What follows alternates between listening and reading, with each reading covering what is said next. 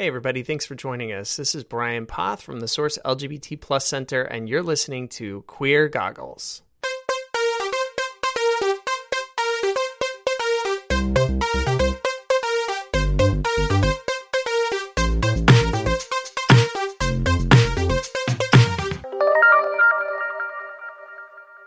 On this episode of Queer Goggles, we're going to be speaking with Brianna Guerrero and Kerrigan Wan, two of our Leadership Academy participants, about what it's like to be non binary, using they them pronouns, clinic visits, growing up in Central California, and everything in between.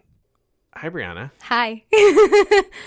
I'm glad you're here today. Um, so, can you introduce yourself? I'd like your name, um, your pronouns your age, where you're from, and then we'll go from there. Okay. I am Brianna Guerrero. I use they, them pronouns. Uh, I'm from Hanford, California, and I am 21 years old. So you use they, them pronouns. Yeah. That's pretty cool. It's been interesting.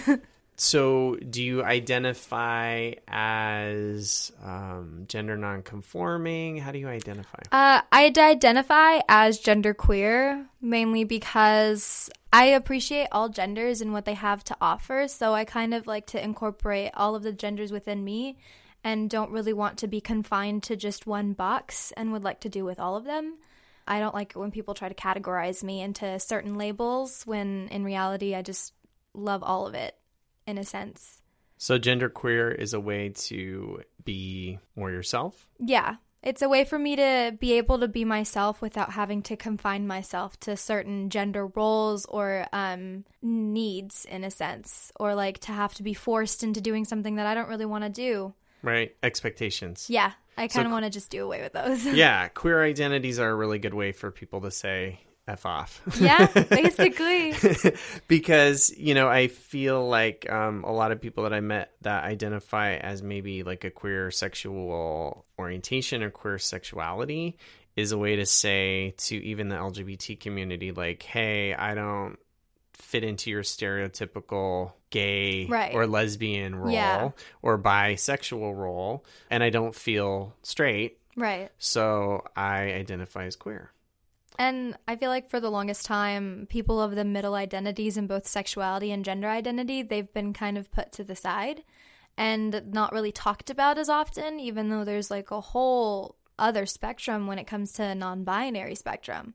Because i use genderqueer as to identify myself with all genders while other genderqueer people might use it to do away with gender and not want to have anything to do with it like agender yeah, like agender or something like that, because everybody experiences gender differently. So that's what kind of non binary identities offer to the world. They offer a place for people to just express gender the whatever way and whenever and however they want to. and our culture is pretty or has been historically pretty like set on roles Yeah. even though those kind of change over time but especially where we are in central california Oh, yeah. there's like this is what it looks like to be a man this And is this what is- it looks yeah. like to be a woman and that those are your only two options and if you don't fit there's something wrong There's something you wrong. Yeah, and it's very hard because I do come from a Latin community. Like my dad's side of the family is all from Mexico. So there's that whole rigid um, machismo and also uh, you have to be a certain kind of Latin woman in order to fit into those kinds of gender roles. And it's really hard because I don't exactly resemble the perfect Mexican American woman, so to speak. Neither do I. um, but I think that I make a stupid joke, but I think most people would feel like they don't really fit right. in, and so um, we pretend a lot, and um, you know, even maybe like a straight cisgender Mexican woman, or even just a cis straight any any ethnicity. There's we all have our culture Yeah. that dictates what we're supposed to act like, and, And, I yeah. certainly didn't act like uh, what a boy should act like. and it's I was a really little kid. hard because it it makes people look at you in a different way in a sense and it's kind of hard in a sense because there's no way that I can show to people that I'm of the non-binary because there's no specific type of non-binary person. The only uh, non-binary person that we think of is androgynous people, but that's completely different. it's really hard for me to wear a dress when I want to and still be looked And at still- as somebody that's they them in a sense. Right. Because they're like, why are you confusing me? Your Yeah. expression is female. So, I, I mean, this is like, so would you consider yourself as under the umbrella of the trans community? I do very much consider myself as part of the trans identity, and I know that there's a lot of backlash when non binary people try to attach themselves to trans identities. The main reason why is because I don't um, identify myself with my biological sex. My gender identity is different than my biological sex, which technically means I am transgender Right. because my gender identity and my equipment don't really match up. So, okay, so I'm going to break that down because this might be something new to our listeners. So, right. you're talking about biological sex, which you're, when you say that, you're talking about um, Male, female, genitals, yeah. right? So, we're And born, intersex. right. So, that's a third gender that a lot of people don't, don't really realize or sorry, sorry, third sex, third not, sex not yes gender. So um, that's a good distinction. Um, taking uh, sex and, and and talking about it biologically, and then taking gender and talking about that really more in a sort of like a feeling sense or an identity sense. Sort of separating those Yeah. out helps people understand. because that- not everybody is who their se- what their sex is exactly and i've met many of people that i don't identify with their biological sex. Some would do away with it. Others are just like i like it but at the same time i like this too. Mm-hmm. and so it's been very interesting and i know the leadership academy has presented me those opportunities to meet those kinds of people. So it would be the difference of saying like if you identify with your sex assigned at birth, you would be quote unquote cisgender. cisgendered quote Okay. unquote yes And so if you didn't identify or align exactly With your- exactly with that sex assigned at birth, then you would be in the trans community. yes So that's pretty expansive view Yeah. of transgender. and it and it makes people mad because especially for those that uh, are of the trans community and fit the binary trans community meaning that they're trans male or trans female when you have somebody who's says they're trans and is of the non-binary spectrum it gets people angry sometimes and i've had people kind of come up to me and tell me that i'm not trans because I'm non binary, even though you're kind of excluding me from those kinds of opportunities and those kinds of resources. Yeah. Because sometimes trans, trans resources can really help those of the non binary community as well. It makes me really sad that people would bar others from getting resources that they need. And it is sad. It's it's a bummer. You know, it's it's happened in it happens in a lot of com- marginalized Yeah. communities. We end up marginalizing Even each more other and each other Right. because we're You so used to fit. marginalizing. yeah. Right. You don't fit. You're not gay enough. You're not trans enough. You're not lesbian enough. Yeah. Or you're yeah. Yeah, I get that a lot. And it sucks because it's like we want to go away with the binary, but they're feeding into the binary by doing that. By saying that we're excluding you non binary folks because you're of the non binary spectrum and you're not choosing one or the other. And so that's kind of feeding into the binary when we don't want anything to do with it. Well, moving on. There's no real segue there. Um, I, I think it's I, I think it's super important to for all LGBT identities that we can be as inclusive Right. and as um, affirming as possible. I just want to affirm as much as I can with people. So, I think it's great, and I think um, you talking about it is really helpful for people because they may not have ever had a conversation or even heard a, per- a non-binary person explain right. what it's like to be themselves. Of them. Yeah. Yeah. All right, so you are very active in the LGBT community. I would say so. Yeah, you're the president of the Pride Club at COS. Yes. and you were what? You were the vice president before that, or were you Um, involved before? I was the event coordinator before that. coordinated events. I coordinated them. And this year, you were part of our leadership academy. hmm Aside from the clinic visits, because we'll get to those. Right. If you had one thing that you felt maybe was the most valuable for you, what would that be? Does it have to be one? Let's do two then. Let's do two. Because it would have to be slam poetry Mm. for sure.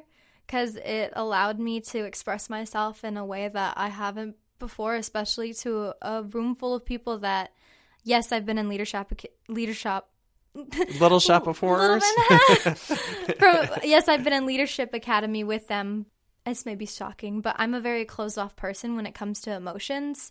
I'm usually there for people, not people are there for me. Mm-hmm. That's how I like to live my life. It's not healthy, but. and so that kind of allowed me to just express myself and be. And it made me realize that expressing emotions is okay.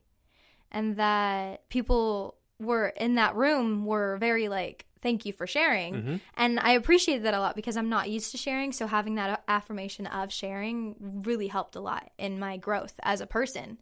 And so that's how Leadership Academy has really helped a lot is my growth as a person. that session, Yeah. uh, slam poetry, is a really fun night because it Yeah. scares a lot of people. Yes. There's some, something magical that happens. Quiet people get loud, loud people get quiet, you know, polite people get raunchy. Raunchy. it's pretty cool. You get to see this. It's like giving your just it's just like everyone gets an agreement that they're going to give themselves permission to explore. yeah. And because you all felt so supportive and supported, uh there was some really cool stuff that yeah. night. It made me realize that it's so it's good it feels good to be supported. And it, and it's not only I should not only strive to be supportive but also to be supported. Mm-hmm. And for the longest time I felt like that was just selfish to want to be supported, but I realized that that's that's not true. Like it's important to accept people for who they are and also for you to be accepted. And so that's something that I really learned through Leadership Academy is that I have actually been wanting validation for who I am. And that's kind of led me to be like, if you don't validate me, then I'm not going to put up with it.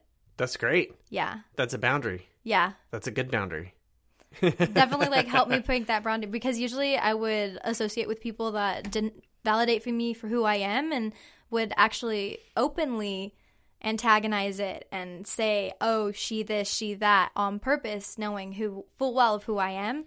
And so it kind of let me have that boundary of like, okay, if you're not going to validate me and not respect me, then I can't do this. So when somebody does she you, right? On purpose? On purpose It or sucks. misgender you, what does that do? What does that feel like? it feels bad because it it makes me go to that dark place of like there's nothing that I'm never I'm never going to be able to be seen the way I want to be seen.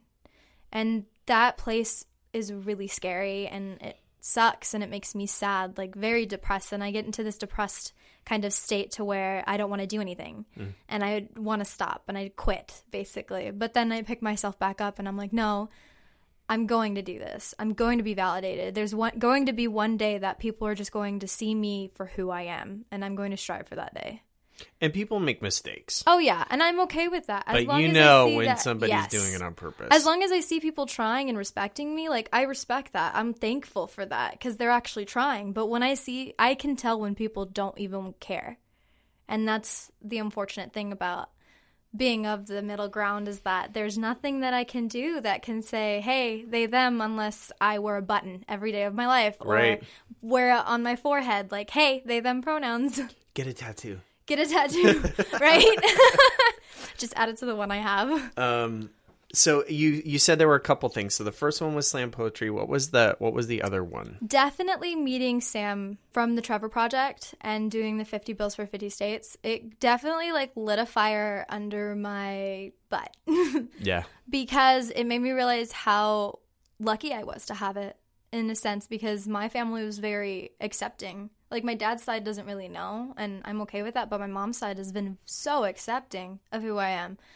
And it's made me very grateful. And so like learning about conversion therapy and like the struggles behind it, I was like, "Oh my gosh, I will not stand for this. Yeah. I want to help." And so like that's one of the things that I want to strive for is to help youth in specifics because youth have it bad when it comes to the LGBTQ community, and it sucks. And, I there's states so still that that that Yeah. uh, protects uh, conversion therapy, individual and yeah. yeah, and it's just scary to think about that. So I definitely want to help out there. And it also was really cool to see somebody that was gender fluid and used they them pronouns to be in such a high power and demand that Mike Pence be like moved out of the office whenever they go into the Oval office. It was just really cool to And see that somebody that strong and that it happens. yeah. And like I was like I kind of want to strive to be that, like be mm. that powerful they them non-binary gender fluid person and I'm like I love you. Like Yeah. you're awesome. They're a good role model. Yeah. I felt like Sam talking to us was really important too, and and it was it was pretty cool that we could zoom Yeah. them in because otherwise we would not have access to to Sam Brinton from Yeah. the Trevor Project. So that was really cool because it kind of like made me realize like I can do it and kind of gave me that confidence that I didn't think I had before. So like leadership leadership academy has definitely like changed me as a person in the best ways.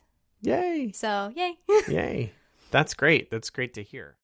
My name is Kerrigan Wan. I am 21 years old. I go by she, they, theirs pronouns, and my favorite color is yellow. Yeah. Yeah. Yellow? Cool. Like an ochre yellow, like a disgusting Like yellow. the one behind you on that painting. Yes. Yeah. Like a deep like a deep, disgusting yellow. greenish blue yellow. Like an old Ford truck yellow. yeah.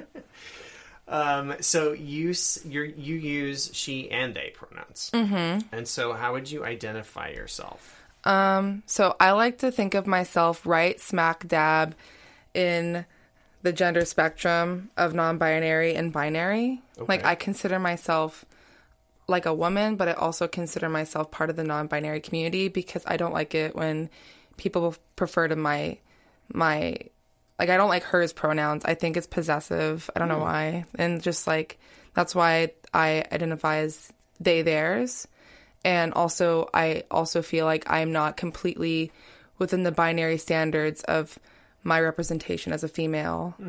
So I feel like my physical my physical being is female, but also more, if that makes sense. It totally makes sense. Okay. The more I learn about gender identity, the more that makes sense to me, and I think that that's probably true for a lot of people. Although some people just shut down when you start talking outside the binary. Yeah, because they don't want to like think of it like that. They're like, Yeah. oh, okay. Well, cool. Uh, so you have been in Leadership Academy for this session, 2018, 2019. Um, and I've said it before in this podcast, like we've been so impressed with like the, the level of knowledge that you all came in with and the passion and you were quite an advocate before at your school. Do you want to talk a little bit about your work with the LGBT community before um, the source and then how that changed after So- leadership? I started, well, I knew people in Pride Club at COS, but I wasn't completely out. So I never like associated myself with the club. You know, I had like a small circle of people who were like, they knew I was interested in women, you know, and I kind of hid that because me being a vocal performance major, there's a lot of, um, like you just have to be femmy in some things and stuff. So like not only with my gender identity, with my sexuality, I felt like I didn't want people to not view me as something more than entertainer. I wanted to just be known as me. And I was afraid that if I came out, then people would dismiss my talent and who I was. And, you know, and then after my friend AR passed away, it kind of like hit me really hard. And I was like, I don't want to live in a world where I have to be afraid, like some of the things that he was afraid of. You know what I mean?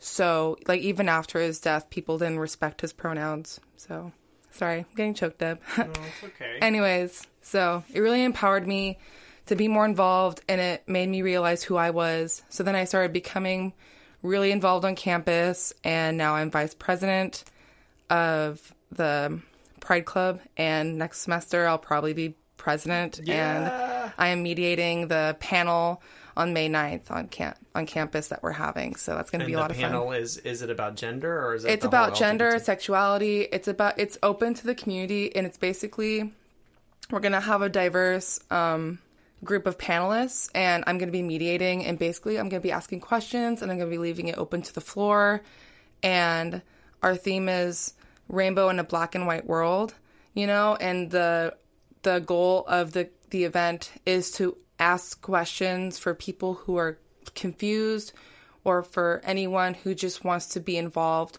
or more knowledgeable of what's going on because in 2019 there is so much that's changed in the course of our generation and it's so important to educate each time we get you know what i'm saying mm-hmm. So events like this are so important. Are so important. And you brought that passion and energy in with you to Leadership Academy. So thank you for doing that. Um, is there something that you can think of if I was going to ask you, like, what was your most memorable experience here in leadership? Can you think of one thing? I can think of many things, honestly.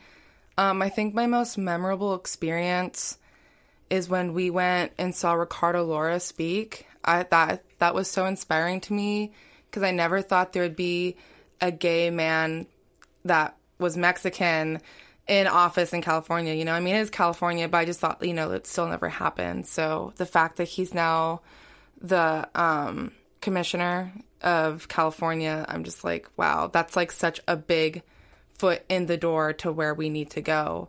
And you know, and also just like our little check ins and just like talking about the book we're reading and stuff, like those things, like I take every little piece of knowledge I can. You know what I mean?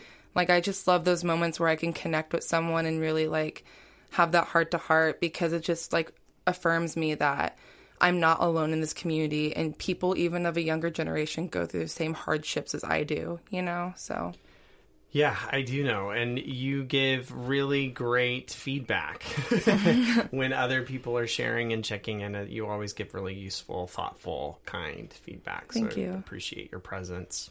So, I want to talk a little bit about our clinic visits because that's part of the work we do with the San Joaquin Valley Health Fund. And um, we were looking at access for LGBT people, looking at uh, what it might be like to access reproductive health care. So, where did you go and what did you go in for? Okay, so I wasn't able to go to Planned Parenthood because of my scheduling because college is like that and it made me really sad because I haven't been to Planned Parenthood in a while so I was like wow I really want to see like where they are now you know? But I get to go another time when I can obviously because Well, that's when they're important. open, because that's that's the yeah when they're open you know? Like I thought they're gonna be open on a Saturday and you're like nope. And I was like wow that sucks. Yeah, unfortunately, I mean they're Yeah. really great providers. Um, unfortunately, because of whatever prod, probably budget stuff, you know, they're only open three days a week here locally, so that's hard for a lot of people. You know, if you're not Mm-hmm. Yeah. available to go in on Wednesday, Tuesday, Wednesday, Thursday, especially people work you know people Yeah. work and people like don't have the time to go in in the evenings like if they had like 24 hour like visits or like even like everyday time openings i would make time you know like it'd be so much easier for me Yeah, and as a college a college student, you said you had difficulty getting from like say school to that appointment, and then maybe back in time for your class. Mm-hmm. Yeah. So did I? It's my understanding that COS used to have a, a partnership with Planned Parenthood, and they had a clinic on campus. They don't do that anymore, right? Nope, they actually got rid of that along because they used to have a daycare center too. And so when the daycare center kind of left, that's when Planned Parenthood kind of left because that was in partnership of that also. So it's kind of like a weird thing because they took away the the nursery or the daycare because of mold and like issues with like health hmm. reasons. And then the the school didn't have like money to fund that. So they just kind of like took away the building. So now like there's like this big giant plot of grass in between the Yoket buildings and the new gym where that used to be So, but you did go to a clinic visit on campus. I did, And yeah. what what were you there for? So I went for a pregnancy test, and when I walked in, it was on a Friday, and I was like, "Hey, um, do you guys still do pregnancy tests on campus?" And the lady was like, "Oh yeah, but you have to pay five dollars at the at the cashiers."